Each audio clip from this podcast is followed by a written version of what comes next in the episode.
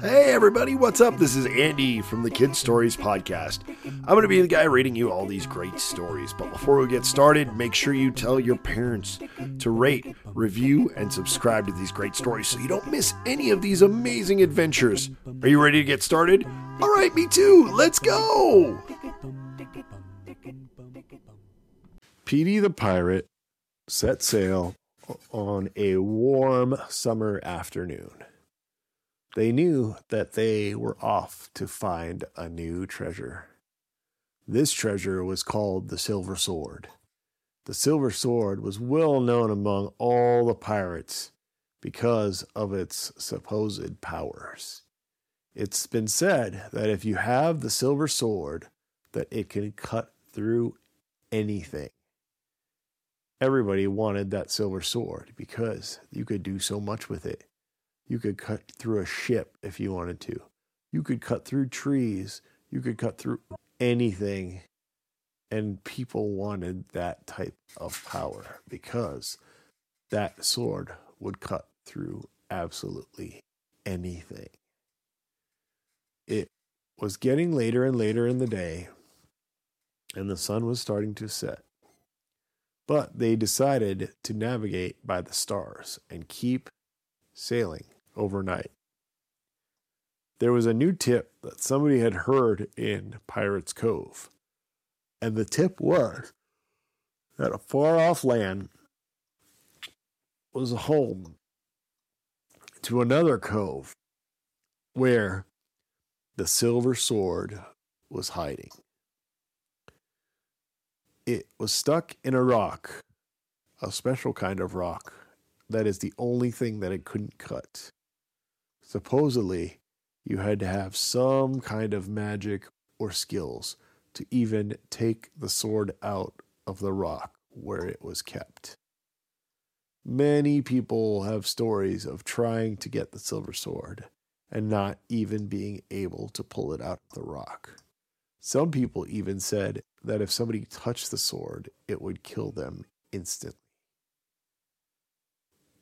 They woke the next morning to the sun coming up over the water and the seagulls out making noise.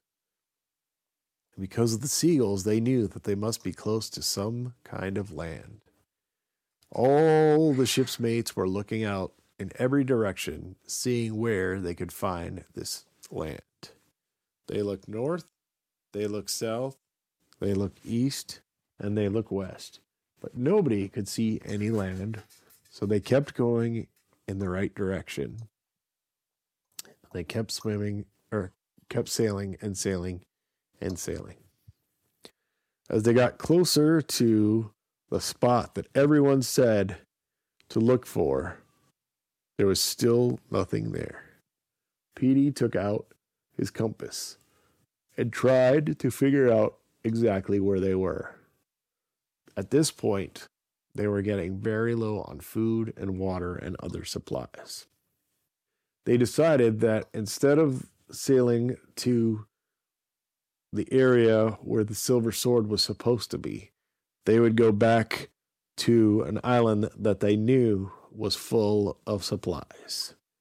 They had gone there previously and hid a bunch of supplies in a cave and covered it up so that you wouldn't even know that there was a cave there. And it, was called Tip Top Island. On Tip Top Island, they knew that they could get the supplies that they needed. So they turned the boat towards Tip Top Island and sailed there. It took quite a long time. The next day, right around lunchtime, they arrived, which was just right because most of their food were, was gone and everybody on the boat was very, very hungry. They took the little boats from the big boat into shore. They decided to build a fire on the beach and spend the night under the stars everybody decided to play games, sing songs, and drink ale. And they did it late into the night The fire got bigger and bigger, and the pirates got louder and louder. There's not much more than any a pirate. There's nothing much more than a big party to make a pirate happy. The pirates were having so much fun drinking their ale and dancing around the fire and laughing and telling stories and going, ho ho ha ha, I've got to tell you a story. And each pirate would go around and tell silly stories or funny stories or scary stories. Pirates were also notorious for telling stories. Some true stories, some made up stories, and sometimes you just didn't really know. As it got close, closer and closer to morning time, one pirate after the other fell asleep. Many of them exhausted from all the fun that they had the night before. They slept and slept. Most of them even slept once the sun came up, but Peaty was always up bright and early, even if he did stay up late. He had to be, he was in charge. When it was time, he took out a big metal spoon and a big metal pot and he hit the metal pot as hard as he could with the metal spoon. This, of course, woke up all his shipmates. They were not feeling very well. Peaty said, Come on, you swashbuckling swingers. It's time to get back on the boat. First, we got to get to the cave and get our supplies. So all of them went to the cave and, and opened up the hiding area and moved the branches and the twigs and the rocks and everything else that they had gently placed over the cave to hide all the supplies that they had put in there.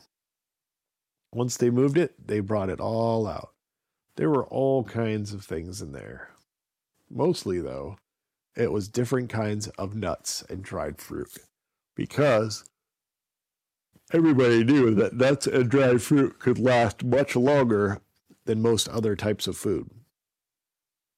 They filled up all their bags with as much of it as they could carry. They went back to the beach and filled their bags or filled the boats with the bags, and then they sailed back to the ship. Once they were at the ship, they unloaded all of their supplies. There were all kinds of things there nuts and dried fruit. And while they were on the island, they also found lots of other things like birds and wild pheasant and turkey and other animals that they could hunt and bring aboard in order to eat. They set sail again back towards the area which was supposed to be the Silver Sword. It took them many, many days. Once again, they started seeing seagulls, so they knew that they were getting close to land. But where was it? Once again, nobody could see. Fog was starting to form all around, and it was getting even harder and harder to see where they were going. This was part of the story and part of the legend about the Silver Sword. They say in order to get to the cove where it is embedded in the rock, you must go through some treacherous water and lots of fog. Now, when there was fog and you were on a boat, especially getting close to land, it was extremely scary and extremely dangerous because you couldn't see anything. So at the last minute, you might run into a rock or something else that would completely sink your ship. So once the fog set in, the sail speed was much lower than normal. This time, it was only a few knots. Generally, they'd be going much, much faster than that. But this was something that they had to do, and they had to do it slowly to make sure that it all worked out. As they got closer and closer and closer to where they were supposed to be, they realized that the spots that they were told where this cove was just wasn't there. It just wasn't. He wasn't sure what to do, so Peaty thought about it. He thought more and more and more, and then he decided he would send up one of his pigeons up, up, up, up, up into the sky. And the pigeon was trained to see uh, as far as the eye could see. And when the pigeon landed, it would always point to the closest body of water that was getting them to the shore. The pigeon flew up as high as it could. Mm-hmm. When it came down, it landed on the ship. When it landed on the ship, the pigeon knew to turn the exact direction in the way that the land was. The pigeon turned slightly to the left, so the captain ordered the boat to be turned that way. Many hours went by, and the crew was starting to get tired and hungry. Once again, their supplies were getting low, but so many of them wanted to keep going to find the silver sword. The end. Stand by for part two coming in a few days. Thanks for listening. Guess what, guys? You've reached the end of this episode. Thank you so much for listening. If you have any ideas for any stories or just want to say what's up, email me at andy at kidsaudiostory.com. That's andy at kidsaudiostory.com. Remember to tell your friends. The more people that know about this podcast, the more stories we can make. So go and do that now.